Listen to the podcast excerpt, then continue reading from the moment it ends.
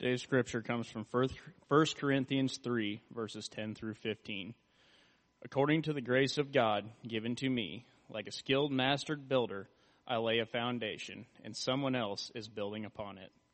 Let each one take care of how he builds upon it. For no one can lay a foundation other than that which is laid, which is Jesus Christ. Now, if anyone builds on the foundation of gold, silver, precious stones, wood, hay, straw, each one's work will become manifest. For the day will disclose it, because it will be revealed by fire, and the fire will test what sort of work each one has done. If the work that anyone has built on the foundation survives, he will receive a reward. If anyone's work is burned up, he will suffer loss, though he himself will be saved but only as through fire. The word of the Lord.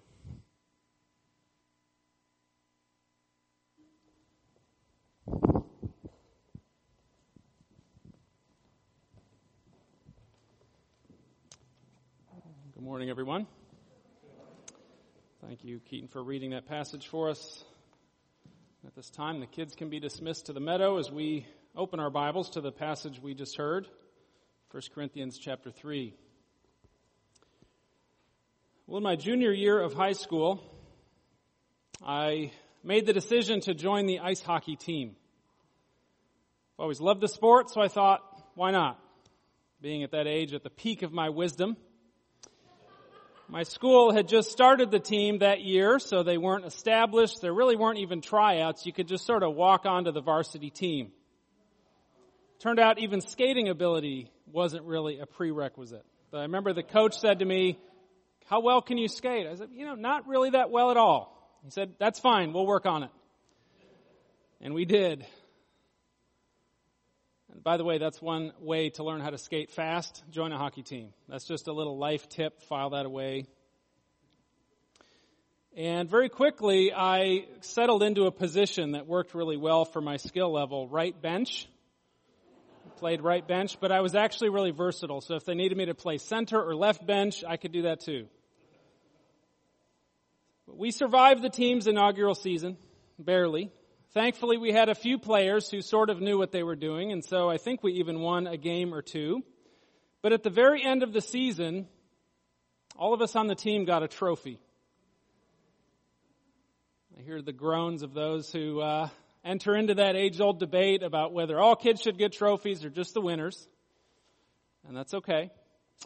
But whatever your opinion may be on that issue, for me, that trophy was a reminder that despite my usual role on the bench, right bench, um, I was part of the team. All players on the team got the same trophy. But there were players on the team that had extra skill, that accumulated goals and saves and hits, and at the end of each game, they would get accolades in the form of uh, a notch or a mark on their helmet that would be visible from that game on. So we all got the trophy. But those who contributed more to the team got more accolades and rewards. Now when it comes to heaven, is it all a level playing field? Do we all get the same trophy regardless of our contribution to the kingdom? Or do some, can some expect a greater reward? Well, this is the question we turn to this morning as we continue our series on heaven. We've seen over the last several weeks what the Bible says about the promise of heaven, that our ultimate destiny as believers is life in a new heaven and a new earth in resurrected bodies. We've seen some of what we're going to be doing in heaven and how the present heaven is different from that final heaven which is yet to come. And one of the most natural questions that comes up as we have considered some of these questions about heaven is what about rewards? Scripture says an awful lot about rewards, but not everyone agrees on what those might be. But the sheer number of passages that address rewards make it essential that we touch on this topic in our series. And how we view rewards in heaven does have an impact on our lives now, how we live the Christian life. And so while we can't cover the breadth of this question in one sermon, let's dig in as best we can to see what Scripture teaches us about rewards in heaven and why it matters now. Let's pray together.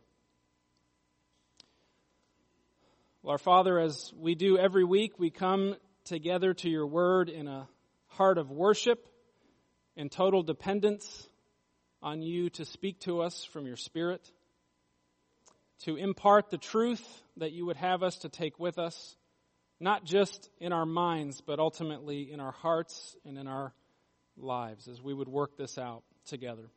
And so be with us now in these moments. In Jesus' name, amen. So before we dive into a passage, I think it's helpful we lay, uh, get a lay of the land first in the issue. Again, as much as scripture talks about rewards, scholars and Bible teachers differ pretty widely in this issue and how they interpret and apply them. Some say yes, there are unique rewards that believers will receive in heaven and that that is one of our right motivations to serve Christ now. That's the view of Randy Alcorn, who literally wrote the book on heaven. On the opposite side, others say no. We're all getting the same great reward, eternal life with Jesus, and that being motivated by rewards in this life is actually selfish and unbiblical. So quite, quite a range. And then there's views anywhere in between. Somewhere in the middle is the idea, yeah, we may get unique rewards, but let's not focus on them now. So each of these views really has its strengths, but what's interesting is that how strong motivation factors into each of them. Either embracing rewards as a legitimate motivation for serving Christ or rejecting them altogether. You may have a strong feeling one way or the other, and that's fine. Rewards in heaven is certainly a topic we can disagree about. But let's just take a moment to examine our assumptions, our starting point. If you fall on one side of, or the other on this issue, just ask yourself for a moment why. Is there a particular passage in Scripture that just really drives this home for you? Is it because the opposite view just feels wrong in some way? And so let's be aware of the lens we're looking through as we approach these passages. And as we get started, it'd be helpful to say one more thing. I want everyone to be very clear this morning that we're talking about rewards for believers in heaven. We're not talking about achieving heaven. We're not talking about salvation. Heaven is not at all a reward that we achieve or that we earn any piece of. So if you don't know Jesus Christ, putting your faith in Him is the way to know that heaven is your future home. This morning we're talking about the question of rewards for those who already have heaven as their home. The apostle Peter wrote that because of Jesus, we have an inheritance that is imperishable, undefiled, unfading, kept in heaven for us. But beyond that ultimate, incredible trophy that we all get as part of the team, are there unique rewards? Let's do a quick survey from 30,000 feet of a few key passages in Scripture before we park on one of them. And you may want to make note of some of these to come back to later in your own study. But Jesus, of course, talked about rewards. We heard it already this morning in the call to worship, in the Beatitudes in Matthew 5. Speaking to those living like citizens of his kingdom now in this fallen world, what does Jesus promise? Rejoice and be glad, for your reward is great in heaven. In the Sermon on the Mount, rewards are a stark contrast with the empty or temporary treasures we can accumulate in this life, assuming that many of those Jesus is speaking to don't have those temporary treasures. And so Jesus is saying, don't worry. In fact, have joy now because your real reward is coming. Jesus points to rewards in his parables. Two in particular stand out, often cited in this discussion. First is the parable of the talents in Matthew 25, and with it, its parallel in Luke 19, the parable of the minas. In both of these stories, a master entrusts his servants to manage his wealth while he's away, if you know the story. He gives each one of them a different amount, and they do business to grow the money while the master's away in his absence. So he comes back and then he rewards those who grew what they were given with these words, Well done, good and faithful servant. You have been faithful over little. I will set you over much. And in the same way, in Luke 19, the faithful servants are given greater authority depending on how much they grew what they were given. And they were given authority over cities in that parable. But in both stories, the one who did nothing with what they were given received nothing and, act- and were harshly cast out. This parable is often used to support the view that we get differing rewards in heaven, just like we see the servants in the parable get differing rewards based on faithfulness. In other words, if we're faithful over little in this life, God will make us faithful over much to varying degrees in heaven. But those with the opposite view like to cite another parable, the laborers in the vineyard in Matthew chapter 20. In this parable, the master hires laborers in the morning to work in his vineyard with the agreed on pay of one denarius, which was a day's wage. But then he goes out later in the afternoon and again later a, a third time in the day to pick up more laborers to work in his vineyard and he sets them to work as well. At the very end of the day, he lines up the workers and he pays them all one denarius. Now those who worked all day, of course, were not happy with that, were they? They complained, but the master reminds them in this parable they agreed to that wage, and the master is free to do what he wants with his money and to be generous. So some take from this parable that Jesus is saying everybody gets the same reward, uh, whether you've been working all day or whether you're a latecomer to the kingdom, you all get the same thing. I don't know what you do with these parables. At first glance, it seems like this is a pretty big contradiction, doesn't it? But as usual, the trouble is not with the scripture, but in the way we interpret it. We need to remember parables are stories that most often have one main point. They're not meant to be dissected in every detail. And while both stories seem to say something about eternal reward, we can't make them say more than they do, and we certainly can't build a doctrine of rewards out of either one of them. And as in all Bible study, we fall into danger when we proof text, when we pick a passage that seems to support our view and we ignore the ones that don't. But let's turn to 1 Corinthians chapter 3 if you're not already there. 1 Corinthians 3. Let's see what Paul here has to say about this question of rewards in this context. He's speaking here about, first about ministers and church leaders and the way they build up the church and contribute. But it applies broadly to all believers, as Paul will soon change this context and broaden it to apply to all believers with this image of a building that we're all contributing to. So 1 Corinthians 3, starting in verse 10. According to the grace of God given to me, like a skilled master builder, I laid a foundation, and someone else is building upon it. Let each one take care how he builds upon it. For no one can lay a foundation other than that which is laid, which is Jesus Christ.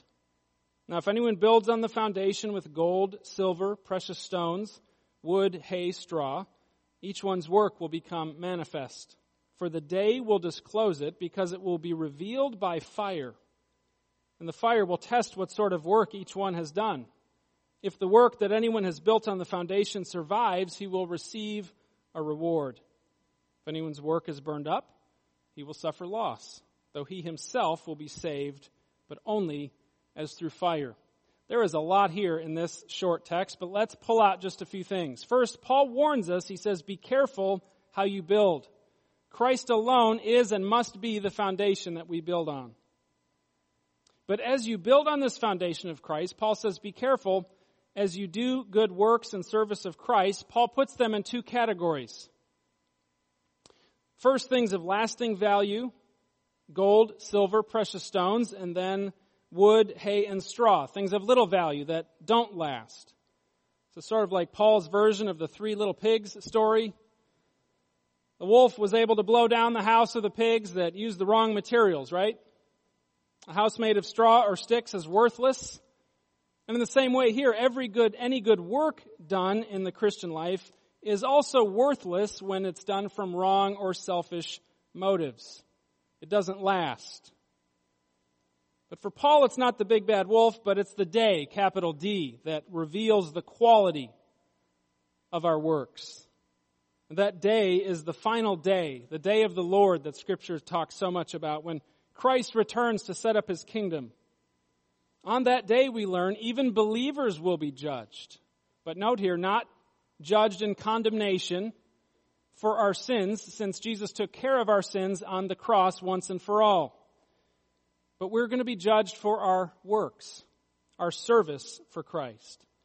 Paul says it later in 2 Corinthians 5, for we must all appear before the judgment seat of Christ so that each one may receive what is due for what he has done in the body, whether good or evil. So while this is not a judgment of condemnation for the believer, it is still a day we should take very seriously.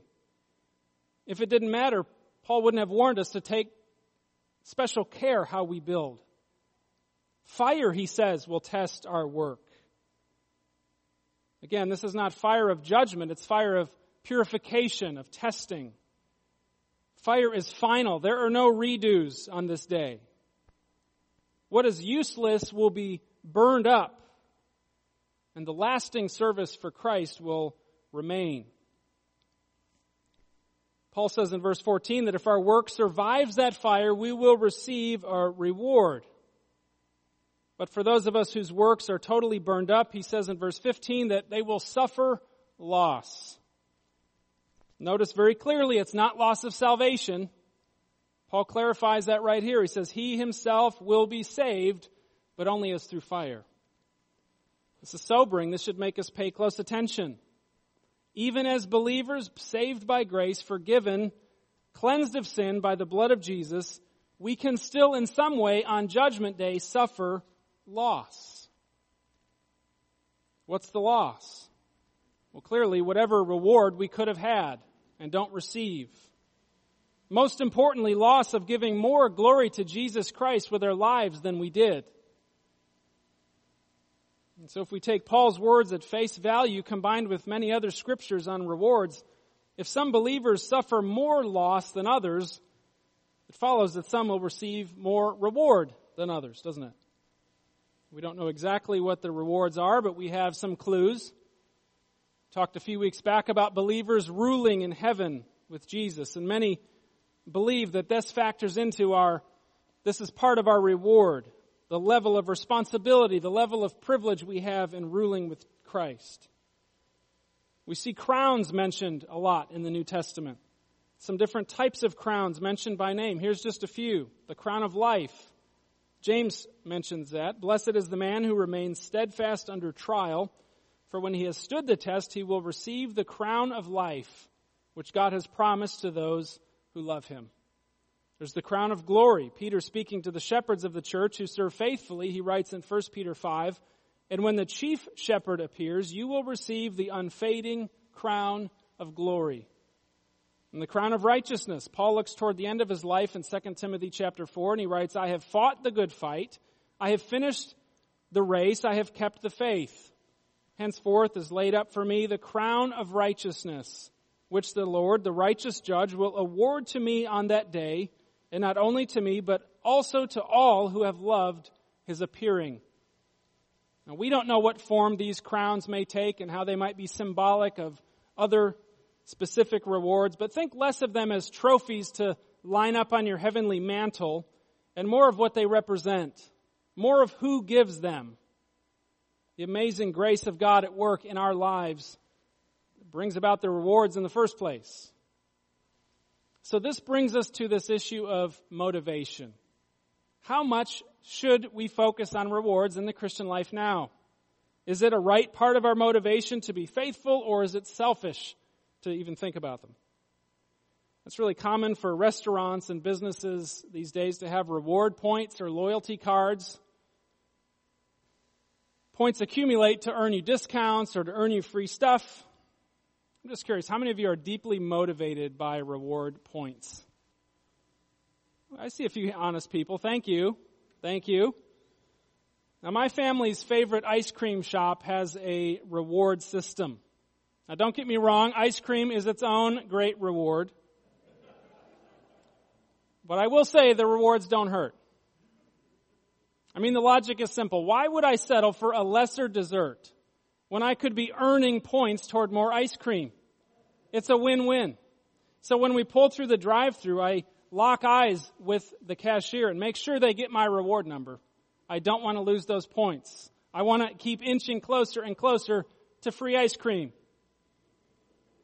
Now that's me. The rest of you are looking at me like I'm crazy, maybe if you can't relate to that.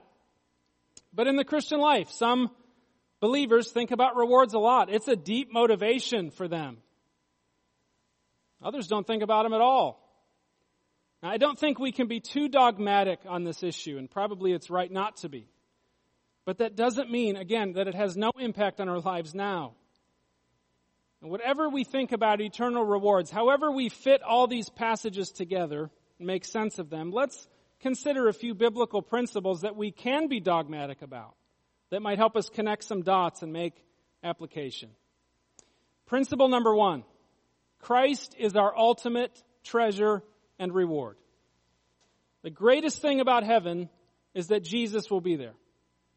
The thief on the cross who put his faith in Christ moments before his death was not disappointed when he got to heaven. He got way more than he deserved, as will we. Looking forward to rewards in heaven is fine until it distracts us from the giver of the reward. So in our view of heaven, we have to be sure that Christ is at the center. Christ is foremost. Principle number two. Faithfulness to Jesus matters in this life. Faithfulness matters. Salvation is all by grace, and so is the Christian life, but it's a total misunderstanding of grace to think that what we do doesn't matter. Read James, read Hebrews, read Jesus or Paul, the rest of the New Testament and the Old Testament. As the great theologian Russell Crowe said in the opening scene of the movie Gladiator, what we do in life echoes in eternity. There's truth to that, isn't there? Our actions have consequences, not just now, but as we heard in 1 Corinthians 3, on the day of judgment, before the judgment seat of Christ. So let's allow this truth to rekindle a passion for serving Christ, for pleasing Christ with every moment of our lives drawing on His provision to be faithful in whatever sphere of influence He's given us, because the key is not how big our sphere of influence is, but that we're faithful in it. It could be bringing a meal to someone who needs it. It could be sharing a simple word of encouragement with a brother or sister to say, here is how Christ is at work in you. I think we'll be quite surprised on that day of judgment to see what kinds of things remain and what kinds of things are burned away. As many of our proudest moments and our greatest accomplishments turn to ash, what's left might be some small act of kindness you don't even remember. But God used it to impact someone for Christ. And that thing, that act, that act of worship that act of selfless service will remain and be like gold and silver and precious stones for the glory of Christ. Because our faithfulness matters. Everyday decisions that we make. In our relationships that we're seeking reconciliation the way Jesus teaches us, it matters. Principle number three. It's all about the heart. It's all about the heart. When we talk about motivation, we know rarely is our motivation in anything totally pure. So we need to be prayerful that God would help us to serve Him out of a pure motivation of love. And we need to be very careful about falling into pitfalls or extremes. We can fall into pride, saying, Look how great I am. I'm going to get so many rewards on that day. We can fall into complacency, thinking our works don't matter. We can fall into shame. These scriptures aren't here in the Bible to make you feel less than or that you'll never measure up to other believers. We need to focus not on the past, but on right now, this present moment, how Christ is at work to grow you now. And however you think about rewards, is it pointing you to the gospel? Is it fostering the fruit of the Spirit in your life? Because what matters here is less about our view of the details of rewards in heaven, and what matters more is our growing joy and our growing freedom in serving Christ for His glory. And as we check our hearts now, let's remember that our hearts will be different then. Our hearts will be different in heaven. In heaven, we won't be jealous. We won't be resentful of that believer who might get more rewards than us. Instead, we will only praise God for his work in that person. Can you imagine what that will be like? And with the Spirit's help, we can start living into that new heart now. Which leads us to our last principle. Number four, we need Christ's provision to serve Him faithfully. We need the provision of Jesus to obey, to be faithful, to please Him. It all comes back to grace. It all comes back to His work in us. Our works matter, yes, but it's not our self effort. It's not mustering up all that we can try to achieve in our own strength. Instead, it's yielding to His work in us and through us. When we get a hold of that, it becomes so much less about us, what we can earn, what we can get, what we deserve. We become freer to serve Him faithfully and to give Him glory. I brought with me a clicker for dog training. Anybody dog people here ever used one of these before? See, some of you have. So when our dog was a puppy, this was very useful to us in training her to obey our commands. The idea is really simple if you've never seen one before. You give the dog a command, they do it, you click it, maybe give them a treat. It very quickly associates in their minds right behavior with the reward they want. So you say sit, they sit, you click it. Good dog. Give him a treat maybe. Now I've heard that for some dogs, very quickly, the click alone becomes the reward. And I had to dig this out of the cupboard. We haven't used this for our dog in many years. Because over time, a, a dog learns to obey to please its master. And any reward is just a bonus.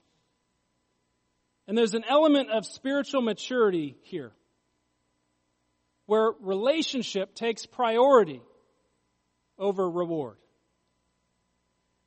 As we grow in our relationship with Christ, as we see more of His beauty, His love, His glory, the more our eyes are on the Master and everything else fades to the background. Now, our dog still loves treats, even though this, we haven't used this in years. It's fine for us to look forward to rewards and even to have that as part of our motivation for serving Christ. But as we grow in our faith, we serve our Master ultimately to please Him. Our eyes are fixed on Him. We want to please Him. We want to bring Him glory. And whatever reward we, He may give us on that day is incredible, but it's just a bonus. Let's pray together.